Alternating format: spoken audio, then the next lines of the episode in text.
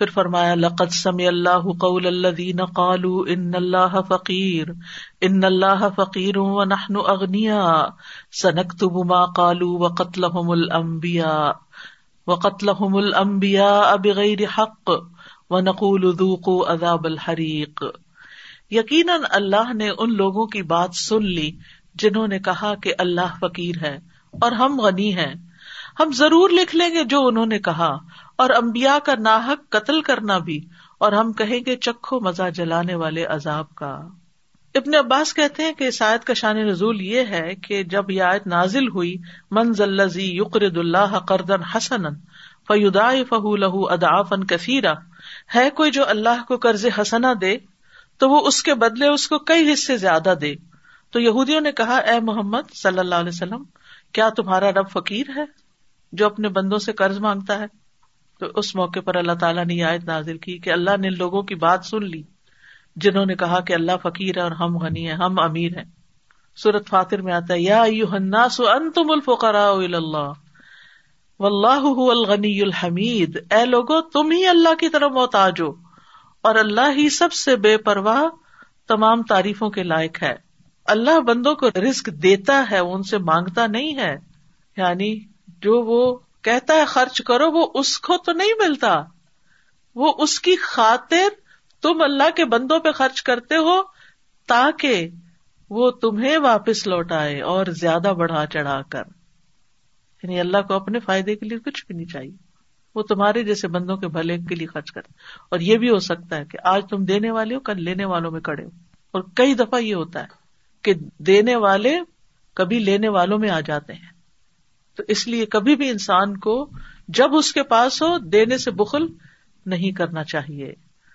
ذَلِكَ بِمَا قَدَّمَتْ أَيْدِيكُمْ وَأَنَّ اللَّهَ لَيْسَ بِظَلَّامٍ لِّلْعَبِيدِ، یہ عذاب اس وجہ سے ہے جو تمہارے ہاتھوں نے آگے بھیجا، اور بے شک اللہ بندوں پر قطعاً ظلم کرنے والا نہیں ہے. یعنی اللہ تعالی بندوں پہ ظلم نہیں کرتا. یعنی ظلام جو ہے یہ مبالغے کا صیغہ ہے، مطلب یہ کہ رتی برابر بھی نہیں کرتا، کچھ بھی نہیں کرتا. ان اللہ لا یظلم مثقال ذرۃ، بے شک اللہ ایک ذرے کے برابر ظلم نہیں کرتا. یعنی اگر انسان دیتا ہے تو اللہ تعالیٰ اس کو کئی گنا بڑھا کر دے گا، کم نہیں دے گا. ظلم کیا ہوتا ہے؟ حق سے کم دینا. اور اسی طرح جو اللہ پر الزام دھرتے ہیں پھر اپنے کیے کی پوری سزا پائیں گے، زیادہ نہیں. الذین قالوا ان اللہ عہد الینا الا نؤمن لرسول حتی یأتینا بقربان حتی یأتینا بقربان تأکلہ النار قل قد جاءکم رسل من قبلی بالبینات وبالذی قلتم فلم قتلتموہم ان کنتم صادقین.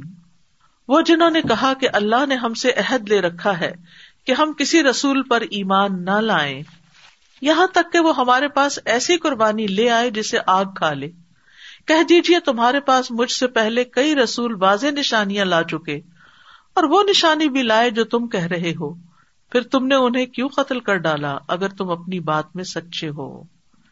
یہاں یہود کی ایک اور بات کی تکذیب کی جا رہی ہے. وہ یہ کہتے تھے کہ اللہ تعالیٰ نے ہم سے یہ عہد لیا ہے کہ تم صرف اس رسول کو ماننا جس کی دعا پر آسمان سے ایک آگ آئے اور قربانی اور صدقات کو جلا دے. حالانکہ پہلے نبیوں میں بہت سے ایسے نبی آئے تھے جن کی دعا سے آسمان سے آگ آتی اور صدقات وغیرہ کو کھا جاتی. یہ قبولیت کی علامت ہوتی تھی. اور اس کا یہ کانسیپٹ آپ کو سمجھ آئے گا کہ جب حابیل اور قابیل نے قربانی کی تھی تو حابیل کی قبول ہو گئی اور قابیل کی نہیں ہوئی تھی، تو اس کی بھی علامت یہی تھی کہ وہ آگ کھا گئی تھی. بہرحال آج ہمیں تو نہیں پتہ چلتا کہ کیا قبول ہوا ہے اور کیا نہیں، ان لوگوں کو پتہ چل جاتا تھا. تو اب ہوا یہ کہ انہوں نے ایک اور بہانہ بنا لیا کہ نبی صلی اللہ علیہ وسلم ایسی کوئی نشانی پیش کرے. تو اللہ سبحانہ وتعالیٰ فرماتے ہیں کہ پھر انہوں نے ان نبیوں کی کیوں نہیں تصدیق کی جن کی دعا سے یہ قربانیاں جلتی رہیں؟ اگر یہ اپنے دعوے میں سچے ہیں تو پھر انہوں نے ان پیغمبروں کو کیوں جھٹلایا اور انہیں کیوں قتل کیا؟ یعنی جنہوں نے ان کی اس بات کو پورا کر دیا تھا، اور تم پھر وہی نشانی طلب کر رہے ہو جس نشانی کے آنے کے باوجود بھی تم مانے نہیں تھے. فَإِن كَذَّبُوكَ فَقَدْ كُذِّبَ رُسُلٌ مِّن قَبْلِكَ جَاءُوا بِالْبَيِّنَاتِ وَبِالزُّبُرِ وَالْكِتَابِ الْمُنِيرِ. پھر اگر وہ آپ کو جھٹلائیں تو یقیناً آپ سے پہلے کئی رسول جھٹلائے گئے جو واضح دلائل اور صحیفے اور روشن کتاب لائے تھے. بالبینات والزبر والکتاب المنیر. نبی صلی اللہ علیہ وسلم کو تسلی دی جا رہی ہے کہ آپ ان کے مطالبوں سے گھبرائیں نہیں، اور اگر آپ کو جھٹلاتے ہیں تو یہ ان کا وتیرہ رہ چکا ہے، پہلے پیغمبروں کو بھی جھٹلاتے رہے ہیں جو کہ ان کے پاس بینات لے کر آئے. بینات سے مراد عقلی دلائل اور معجزات ہوتے ہیں. والزبر، زبر زبور کی جمع ہے، اس سے مراد چھوٹے صحیفے ہیں جن میں نیکی کی نصیحت، برائی سے روکنے اور حکمت و دانائی کی باتیں ہوتی تھی. داؤد علیہ السلام کو جو کتاب دی گئی تھی قرآن میں اس کو بھی زبور کہا گیا ہے کیونکہ ان میں بھی ایسی ہی چیزیں لکھی ہوئی تھی. والکتاب المنیر، اور اس سے مراد بڑی کتاب ہے جس میں مسائل اور احکام اور باقی سب چیزیں بھی ہوں. یعنی ان کا وتیرہ رہا ہے کہ پچھلے پیغمبروں کے دلائل کو، نشانیوں، معجزات کو، صحیفوں کو، کتاب کو، احکام کو، ہر چیز کو جھٹلاتے رہے ہیں. تو اس لیے اگر آپ کو جھٹلا رہے ہیں تو کوئی انوکھی بات نہیں.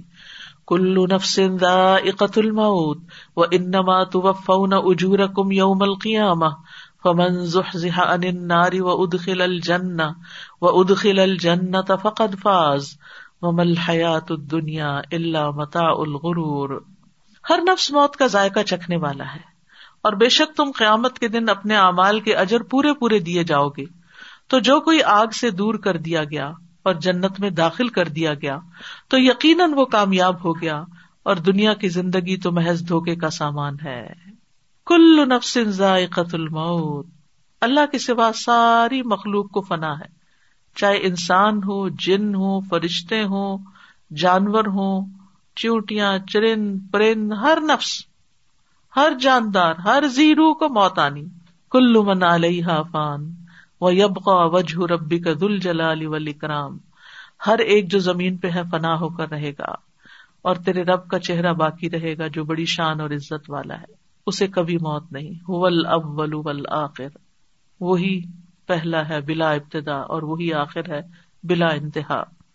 تو ایک دن آئے گا جب سارے جن و انس ایک کے بعد ایک سب ختم ہو جائیں گے، حتیٰ کہ سارے فرشتے حاملین عرش بھی ایک دن موت کا شکار ہو جائیں گے، اور صرف دوام اللہ واحد قہاری کی ذات کو ہوگا. وَإِنَّمَا تُوَفَّوْنَ أُجُورَكُمْ يَوْمَ الْقِيَامَةِ. تمہاری یہ جو محنتیں ہیں، ان کے اجر، ان کی ویجز تمہیں قیامت کے دن پوری پوری دے دی جائے گی. فَمَنْ زُحْزِحَ عَنِ النَّارِ وَأُدْخِلَ الْجَنَّةَ فَقَدْ فَازَ. وہ دن ہے اصل میں ہار جیت کا دن، یوم التغابن. خوش قسمت وہی ہے جو آگ سے بچا لیا گیا، کیونکہ کچھ اہل ایمان کبیرہ گناہوں کی وجہ سے پہلے آگ میں جائیں گے. تو جو آگ سے بچا لیا گیا، وہ ادخل الجنت، اور جنت میں داخل کر دیا گیا، فقد فاز، تو اصل کامیاب وہ ہوا. یعنی خوش بخت وہی ہے جسے اپنے رب کی رضا میں موت آئے. تو دنیا کے ساز و سامان سے اور دنیا کی رونقوں سے اور دنیا کے مال و متاع سے انسان کو دھوکہ نہیں کھانا چاہیے، کیونکہ دنیا میں کہتے فلاں بہت سکسیسفل ہے، فلاں کے بچے بھی ایسے، اس کا گھر ایسا، اس کی گاڑی ایسی، اس کا بزنس ایسا، اس کے سٹاکس اتنے، واقعی اس نے تو بہت بڑی کامیابی حاصل کر لی.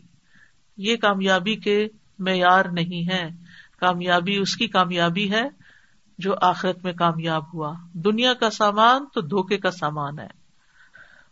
کامیابی اصل میں جنت کے حصول میں ہے، اور انسان کو جنت حاصل کرنے کے لیے چھوٹی سے چھوٹی نیکی کو بھی جانے نہیں دینا چاہیے، کیونکہ کوئی پتہ نہیں کون سی نیکی جنت میں جانے کا ذریعہ بن جائے. فَمَنْ زُحْزِحَ عَنِ النَّارِ. اور اسی طرح کون سا عمل، چاہے وہ چھوٹا سا ہی کیوں نہ ہو، وہ جہنم سے انسان کو بچا لے، یعنی گرتے گرتے وہ بچ جائے. یعنی قیامت کے دن ہی انسان کو پتہ چلے گا کہ جس عمل کو اس نے معمولی سمجھ کے کر دیا تھا وہی اس کے بچاؤ کا ذریعہ بن گیا. عام طور پر ہم کن نیکیوں کو معمولی سمجھتے ہیں کہ اگر ہمیں کہیں چھوٹا سا صدقہ دینا ہو، یعنی ہمارے پاس زیادہ نہ ہو، تھوڑا ہو، تو ہم بازو کتے چکراتے ہیں دیں یا نہ دیں، اس سے کسی کا کیا بن جائے گا. نہیں، ہو سکتا ہے کہ وہ ہمارے لیے بہت چھوٹا اور کسی کے لیے بہت بڑا ہو.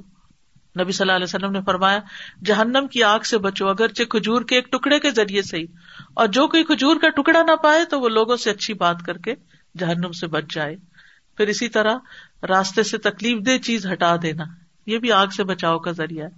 نبی صلی اللہ علیہ وسلم نے فرمایا، میں نے جنت میں ایک شخص کو چلتے پھرتے دیکھا جس نے راستے میں سے ایک ایسے درخت کو کاٹ دیا تھا جس کی وجہ سے لوگوں کو تکلیف ہوتی تھی۔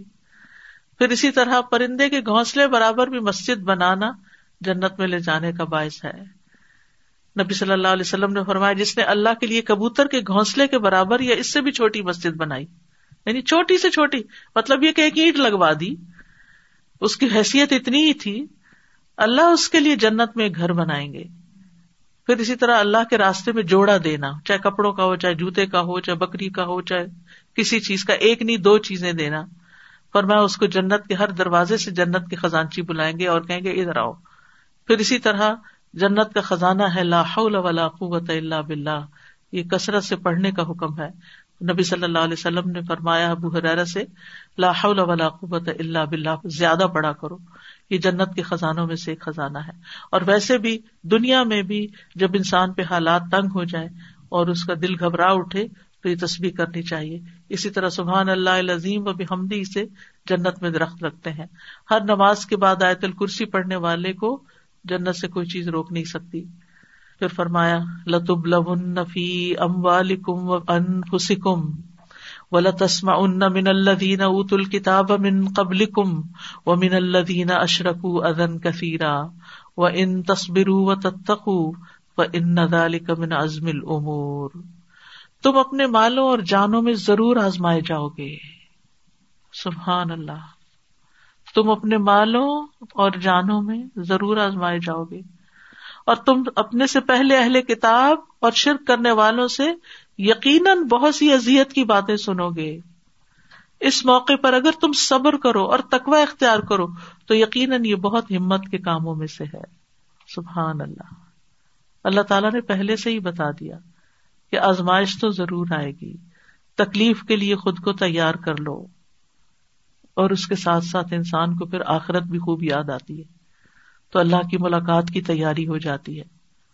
جنگ احد کے حوالے سے بہت سی باتیں کی جا رہی ہیں، تو یہاں پھر عام مسلمانوں کو بھی ہدایات دی جا رہی ہیں کہ یہ صرف مدینہ کے ان مسلمانوں پر ہی آزمائش نہیں آئی تھی، ایمان اور آزمائش کا چولی دامن کا ساتھ ہے۔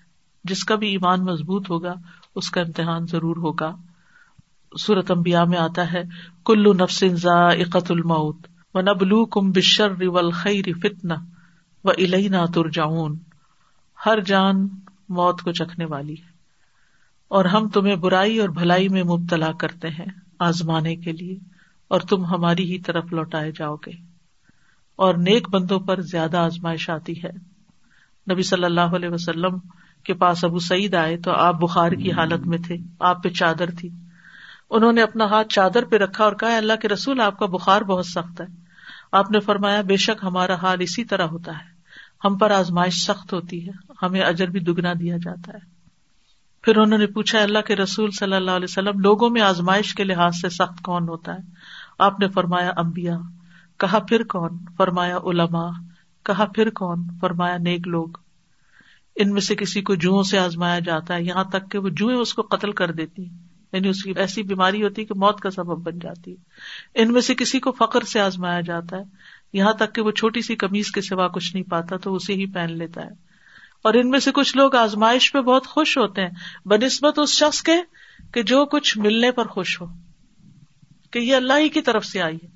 جب انسان یہ سمجھ لیتا ہے نا کسی بھی مشکل وقت میں کہ یہ اللہ کی طرف سے، دنیا میں کسی بھی چیز کی محرومی جب انسان کو ستائے تو انسان سوچے شاید یہی چیز میرے لیے جنت میں جانے کا باعث بن جائے کہ اللہ نے مجھے اس کے ذریعے آزمایا ہے، کبھی مال سے، کبھی اولاد سے، کبھی شوہر کی طرف سے، کبھی رشتہ داروں کی طرف سے، کبھی کاروبار کی طرف سے، جاب کی طرف سے، کبھی دین کے راستے میں، کبھی جان کے اندر، صحت کے حوالے سے۔ تو جو اللہ کی رضا پہ راضی رہتا ہے اللہ اس سے راضی ہو جاتا ہے، کیونکہ کوئی مصیبت نہیں آتی مگر اللہ کے اذن سے ہی آتی ہے، اور اس کے پیچھے بہت سی حکمتیں ہوتی ہیں۔ انسان اس میں اللہ کو زیادہ پکارنے لگتا ہے، اللہ سے دعائیں زیادہ کرتا ہے، اللہ کے قریب زیادہ ہوتا ہے، دنیا سے زہد ہونے لگتا ہے۔ ورنہ جب ہر چیز ملتی چلی جاتی ہے تو دنیا سے محبت اور اٹریکشن بڑھتی چلی جاتی ہے۔ تو انسان کے دین کی حالت کے مطابق اس پر آزمائش آتی ہے، اور ایسی آتی ہے کہ پھر انسان زمین پہ ایسے چلتا ہے جیسے اس کے اوپر ایک گناہ بھی نہ ہو۔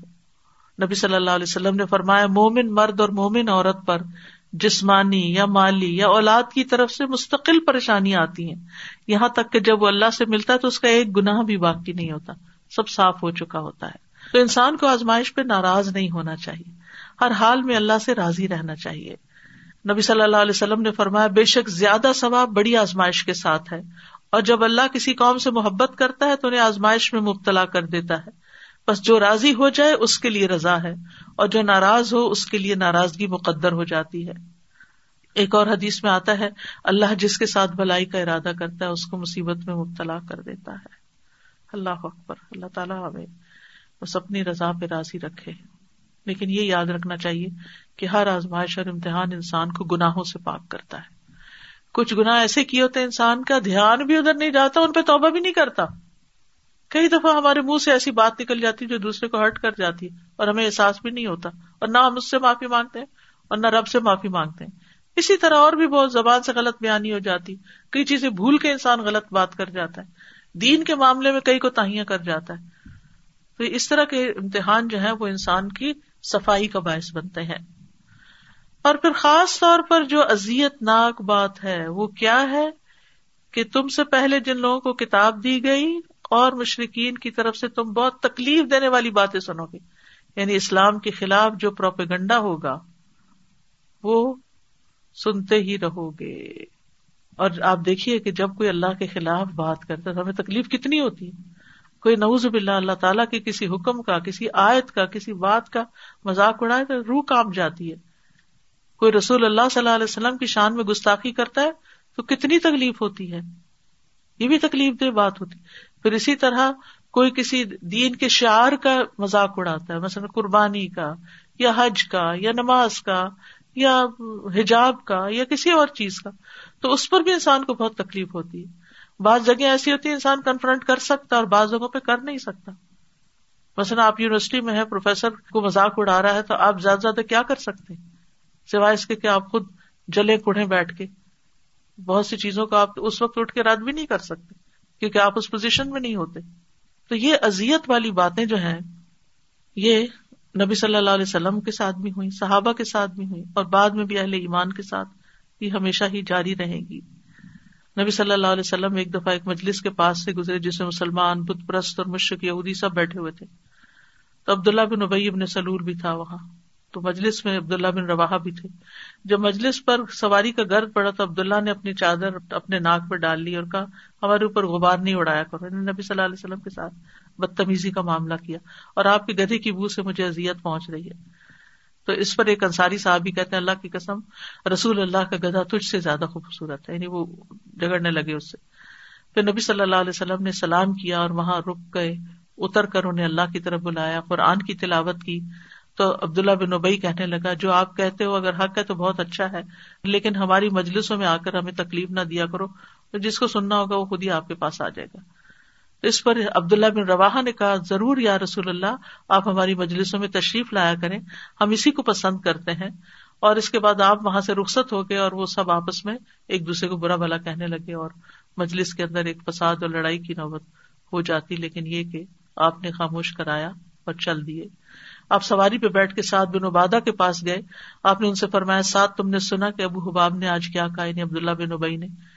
سعد نے عرض کیا یا رسول اللہ اس سے درگزر کیجیے، اس کو معاف کر دیجیے، کیونکہ اس کو تاج پہنایا جانے والا تھا تو اب اس کے دل میں اس چیز کی جلن حسد ہے، تو آپ نے اس کو معاف کر دیا۔ وَإِذْ أَخَذَ اللَّهُ مِيثَاقَ الَّذِينَ أُوتُوا الْكِتَابَ لَتُبَيِّنُنَّهُ لِلنَّاسِ ولا تكتمونه فنبذوه وراء ظهورهم واشتروا به ثمنا قليلا فبئس ما يشترون۔ اور جب اللہ نے اہل کتاب سے پختہ عہد لیا کہ تم ضرور اسے سب لوگوں کے لیے بیان کرو گے اور تم اسے چھپاؤ گے نہیں، تو انہوں نے اس عہد کو پس پشت ڈال دیا اور اسے تھوڑی قیمت میں بیچ ڈالا، تو کتنا برا ہے جو وہ بدلے میں لے رہے ہیں۔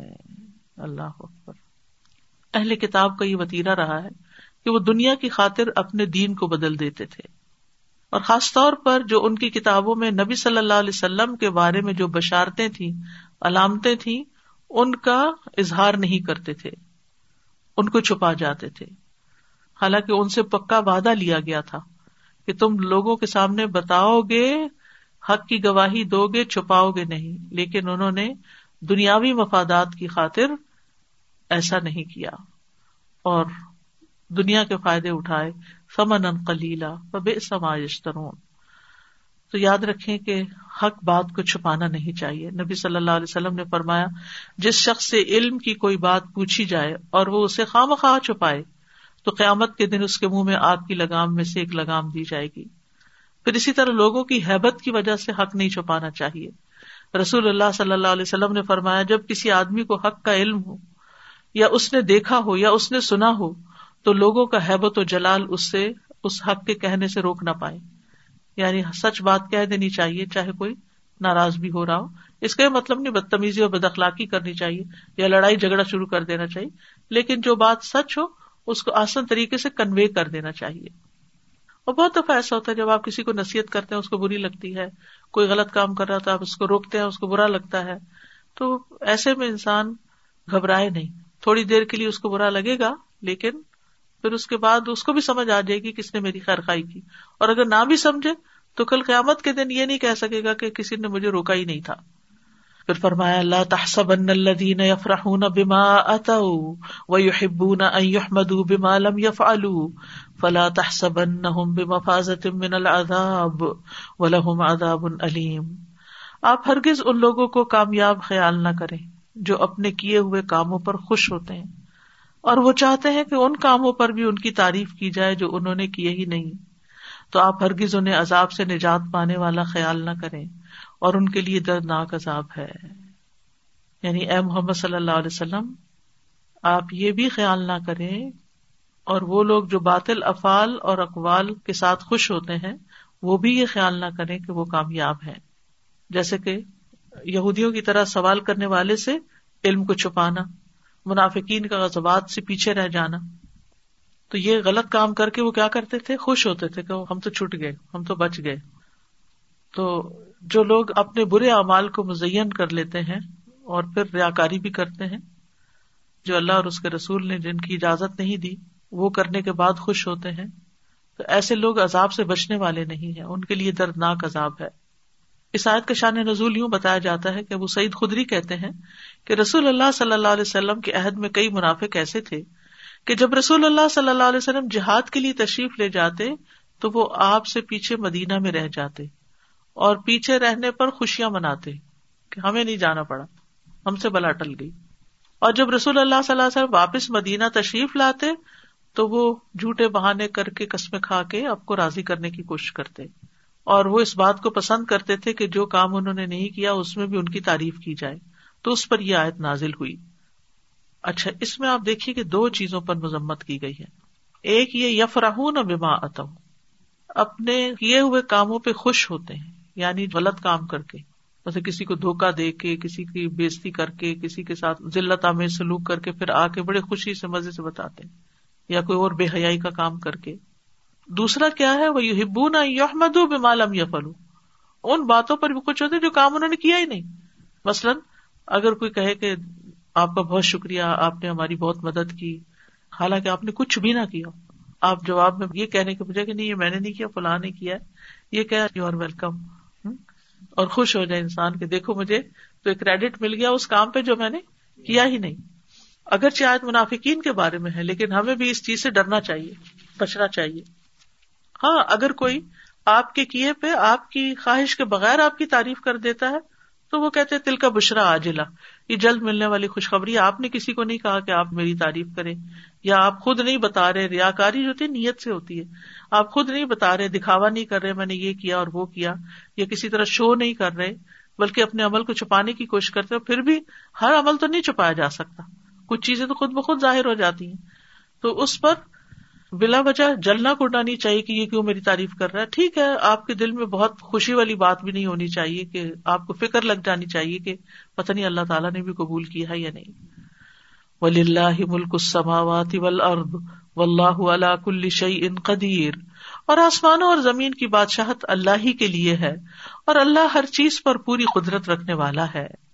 یہاں اللہ تعالیٰ کی ملکیت بتائے گی کہ جو آسمانوں میں ہے جو زمین میں ہے، سب کی بادشاہت، سب کا مالک اللہ، ہر چیز اس کی ملکیت، اس کے کنٹرول میں۔ اللہ اکبر. یعنی اگر اس نے ہمیں کوئی اختیار دیا ہے یا کوئی ارادہ دیا تو وہ بھی اسی کا دیا ہوا ہے, اصل مالک وہ ہے اس کا. پھر اترانا کہاں کا؟ ایک اور جگہ پر آتا ہے کہ لہو من فی السماوات والارض.